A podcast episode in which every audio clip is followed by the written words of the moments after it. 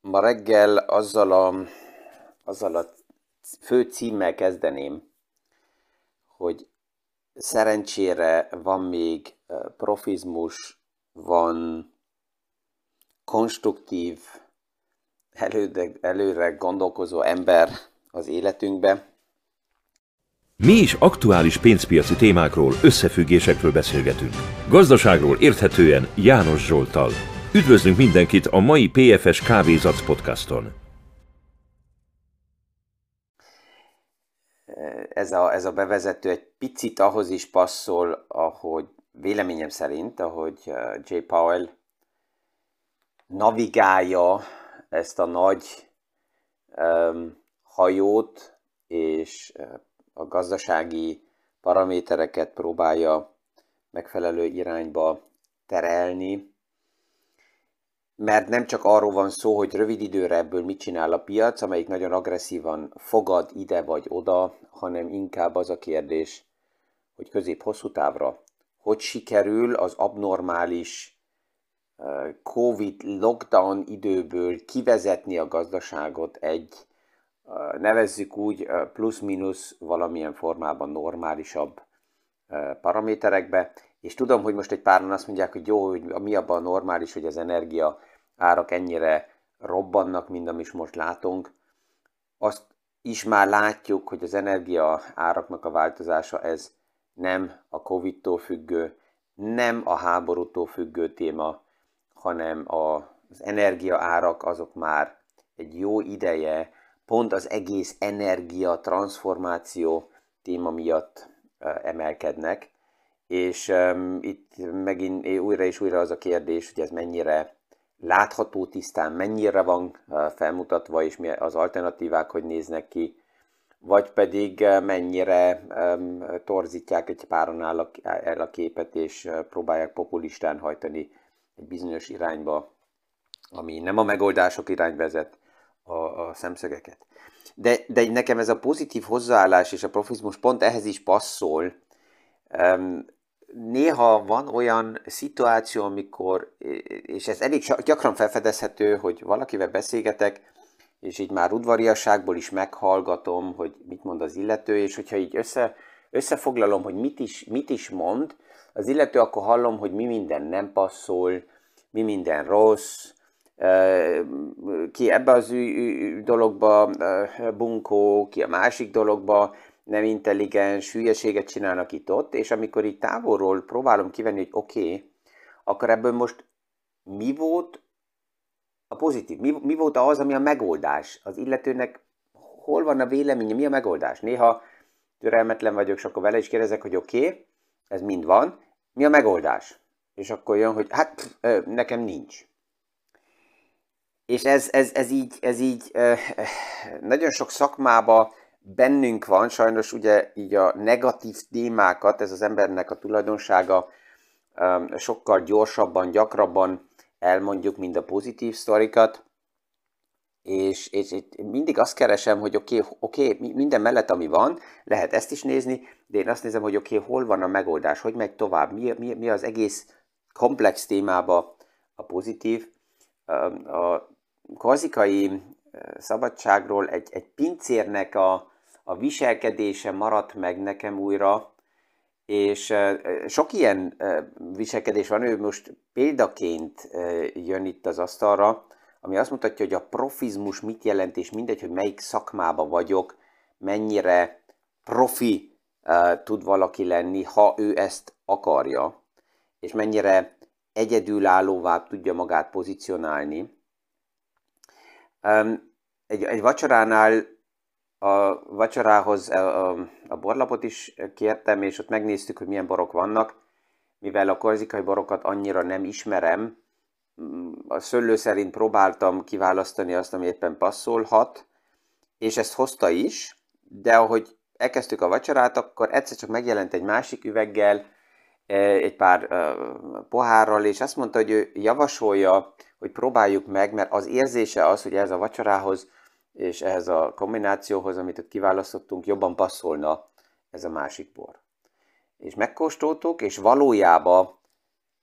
mint hogyha ez így egybe lett volna kombinálva, fantasztikus volt, és én figyeltem őt így, így este a vacsora közben is, hogy hogy, hogy, hogy, hogy kezelte, hogy kvázi lebegett a vendégek fölött, és felkérések nélkül a mimikából, a, a, a, a viselkedésekből, a testbeszédből olvasta a vendégeket, és egy másik asztalnál lehetett látni a mimikából, hogy az ízek nem pont azok voltak, amit elvárt a hölgy, és felkérés nélkül ott volt, beszélgetett, aztán kicseréték, hozott más vacsorát, tehát ott volt is, és lehetett látni, hogy mentálisan ő csak abban létezik, hogy akik ott vannak, azok, azok maximálisan jól érezzék magukat, és mellettünk egy másik vendégükből, ott is lehetett látni pincéreket, ők, ők inkább saját magukért voltak ott, és, és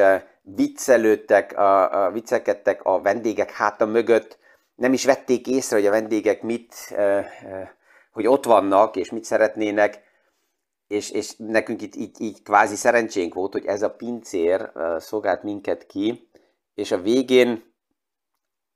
életemben lehet, hogy ennyi borravalót még soha nem is adtam, mert, mert tetszett nekem ez a, ez a, ez a, ez a hozzá, az a profizmusa, amivel ő a munkáját itt végezte, és mikor mentünk el, akkor nem álltam meg, hogy megkérdezzem, hogy, hogy mi, mi ez a különleges, ami, ne, ami, ami neki ebbe a munkába ennyi energiát ad, és azt mondta, hogy pont ez, hogy neki az a célja felkérés nélkül, hogy aki innen kimegy, annak megmaradjon egy valamilyen olyan élmény, ami, ami egyedülálló, és hogy ha valaki ide visszaér ebbe a városba, Bonifációba, akkor, akkor hozzajöjjön, és kíváncsi legyen arra, hogy újra ő itt van-e, és nála lehetnek-e az emberek, tehát ezt a mosolyt varázsolja az emberek arcára. Ez, ez, ez a sztori nekem abszolút passzol ahhoz, ami az aktuális gazdasági millióben van, rengeteg olyan helyzet van, amiben bele lehetne keveredni, gabajodni, hogy ez nem passzol, az nem passzol, ez hülyeség, az hülyeség, ez. Vagy pedig azt is megnézni, hogy kik azok, akik profin kezelik a helyzetet, és azt nézik meg, hogy ebből az aktuális helyzetből hogy van a következő lépés, what's a next step, hogy megyünk tovább. Nem lesz a múlt, de lesz új, lesz más, és lesz jobb megoldás, és, és ez a téma is az, amit véleményem szerint az, ahogy az amerikai központi bank körül, J. Powell körül a kör elég jól navigálja ezt a nagy, ezt a nagy hajót, mert abnormális gazdasági helyzetekből kell kivezetni a piacot, és oké, okay, sokkal élesebb volt Jackson Hallba a beszéde um, J. Powellnek, mint amire a piac számított, de hogyha belehallgatunk, akkor, akkor látjuk pont azt, hogy nem az a döntő neki, hogy most a rövid spekulációs hangulatok jók legyenek a piacokban, vagy nem, hanem a sokkal fontosabb kép az, hogy hogy, hogy, hogy stabilizálom a gazdaságot, és egy fő téma az infláció kérdését ugye megközelítve, hogy tudja ezt kezelni. Ő nem azt mondta, hogy a kamatok nagyon erősen fognak tovább emelkedni, hogy, hanem amit mondott az az, hogyha az infláció nem jön vissza arra a szintre, amit tetszene a központi bankároknak, az nagyságrendileg valahol 3%-nál lenne,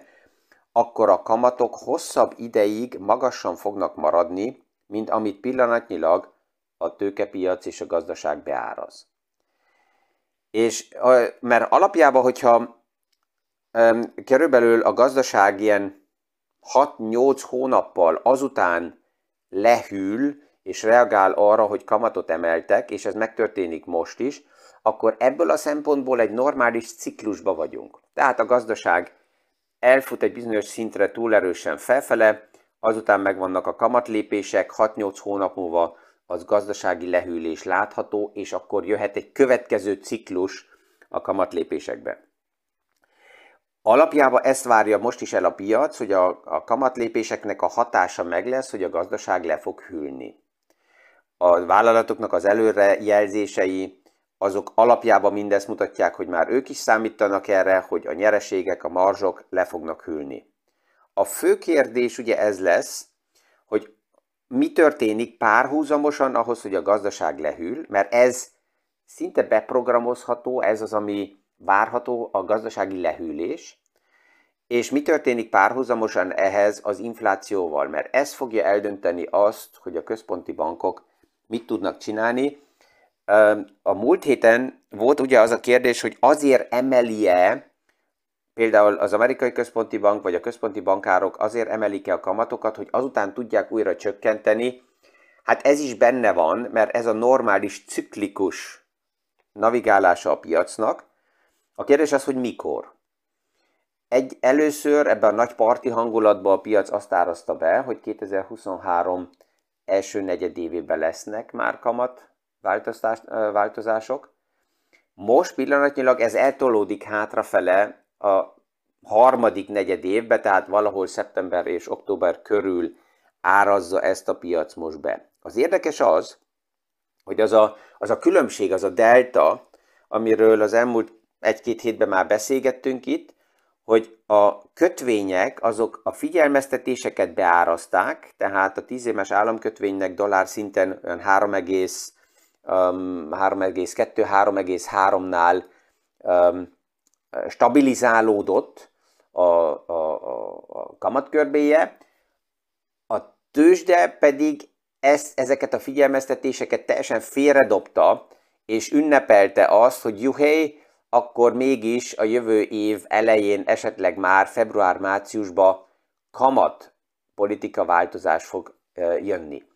És ez az, amit J. Paul tisztán kimondott, hogy ez addig nem fog jönni, amíg az infláció azon a szinten van, amit uh, ugye most látunk. Amit sokan nem vettek észre, hogy párhuzamosan ahhoz, hogy J. Paul-nak volt péntek a beszéde a múlt héten, az Európai Központi Bankból is kiszivárgott egy olyan hír, amelyik a piacokat érintette. Ez az volt, hogy az Európai Központi Bank a jövő héten a következő gyűlésénél, ugye szeptember 8-án nagy valószínűséggel agresszívabban fogja a kamatot emelni, mint ami eddig a piacok oldaláról le volt várva, 0,5% van elvárva, de lehet, hogy lesz 0,75. Erre vannak egy páran, akik azt mondják, hogy oké, okay, akkor most végre az Európai Központi Bank azt csinálja, amit a Fed neki mond, és vagy előre mutat, és agresszívabban emeli a kamatot. Itt inkább ez a döntés, hogy esetleg erősebben emeli a kamatot, ez nem a Fed miatt van, hanem a tőkepiaci spekulációk miatt, amelyek ugye az olasz uh, uh, labilitás ellen indultak el, és az olasz államkötvények ellen, és ebbe kell, ebbe kell Christine Lagarde játszodjon még augusztus elején, emlékezzünk vissza akkor, akkor, mikor az Európai Központi Bank megtette az első lépéseket, hogy a negatív kamatból kiment újra a fekete nullára, és most emeli tovább, ez volt a kérdés, hogy sikerül-e neki Mário Draghi modellét még egyszer játszani, és a tőkepiacoknak felmutatni azt, hogy az Európai Központi Bank elég erős, hogy nem érdemes ellene fogadni. Az is kiszivárgott pénteken, hogy az Európai Központi Bank hamarabb, mint eddig tervezve, likviditási kivonáson is gondolkozik, tehát a tightening eh, irányába elmenne, ami eddig még egyelőre nem volt modell, hanem leghamarabb 2024-re lett volna tervezve. Ami a, a, ami a lényeg ugye az egész témában, és ez fogja foglalkoztatni tovább is a piacokat, ezzel fogunk mi is itt foglalkozni,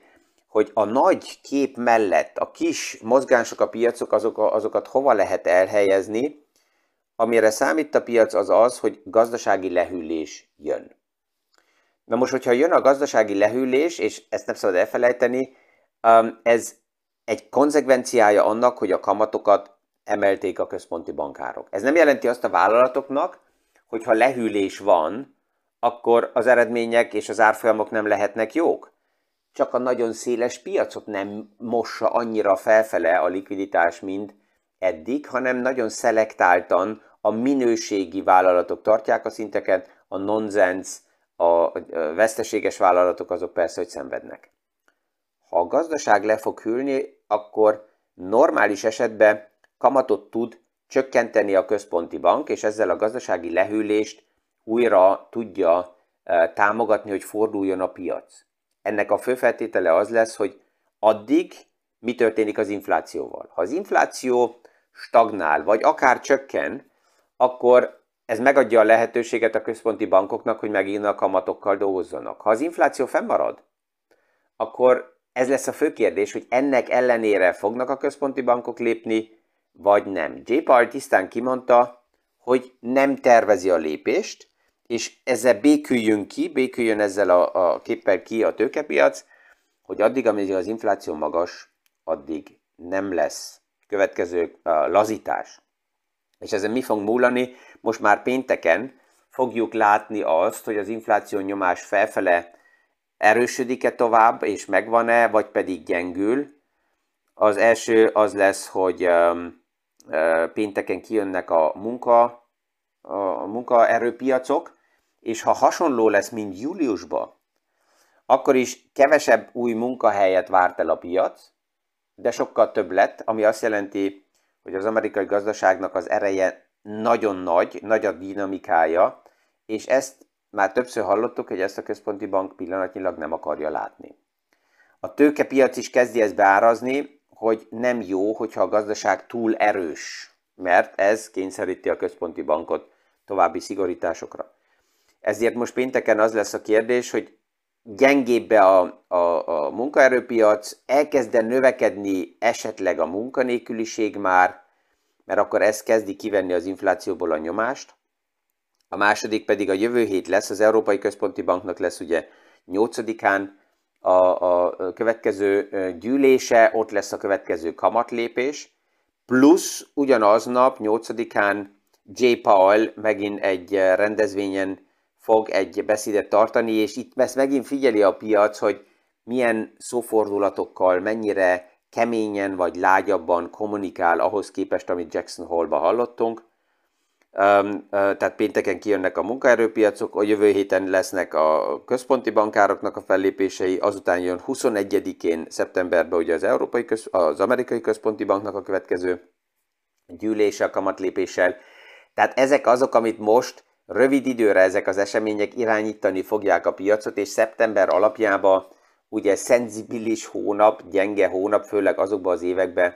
amikor a, a midterm election van Amerikában, tehát az amerikai választások között két évente, tehát a két évre rá megvan ez a, ez a közbeválasztás, és ez most jönni fog, és azt tudjuk, hogy Amerikában ugye a választásokat főleg a benzinkútnál vesztik el, vagy nyerik meg, azzal, hogy az amerikai infláció jön vissza, ezzel Joe Bidennek a, a, az eredményei azok fordulnak, mennek felfele, ezt teljesen összekötik így az amerikai választók, és ebből a szempontból azt is fogjuk nagyon figyelni, hogy mi történik az Iránnal, mert ez Európának is egy picit fontos, hogyha Iránnal egy atom deal létre tud jönni, akkor Irán nagyon gyorsan jelezte, hogy energiát fog beszállítani Európának, ami tud abba segíteni, hogy az energiaárak újra visszajöjjenek, és hát uh, von der Leyen jelezte tegnap, hogy az Európai Unión uh, kézbe veszi az árampiacot, mert ugye ez össze van kötve a gázpiacsal és az abnormális, amit itt látunk, hogy mivel a gáz ára megy fel, ezért az elektromos áramnak az ára is megy fel, olyan országokba is, amelyik szinte egyáltalán nem uh, gázból vagy gázzal állítja elő az elektromos áramot, hanem például vízerőművekből vagy más forrásokból, és uh, mivel ez össze van kötve még a múltból, ezért uh, ez abnormális, de ezt véleményem szerint rövid időn belül kézbe fogjuk venni, hogy ez szét legyen választva. Ezzel így a, a, az aktuális eseményeket remélem, hogy sikerült ma egy olyan szemszögből megvilágítani pont ezzel a példával a pincér oldaláról, de bár milyen szakmába belemehetek, szinte mindenik szakmába, hogyha belegondolunk, van olyan uh, példa, rengeteg, amit elmondhatunk, hogy panaszkodjuk, hogy mennyire gyenge, mennyire nem profi, mennyire felületes, ahogy végzi a munkáját, de szerencsére minden szakmába meg tud lenni napi szinten az a USP, az az egy, egyedülállóság, az a plusz, az a, az, a, az a lényeges plusz kiegészítő, ami felkérés nélkül jelen van.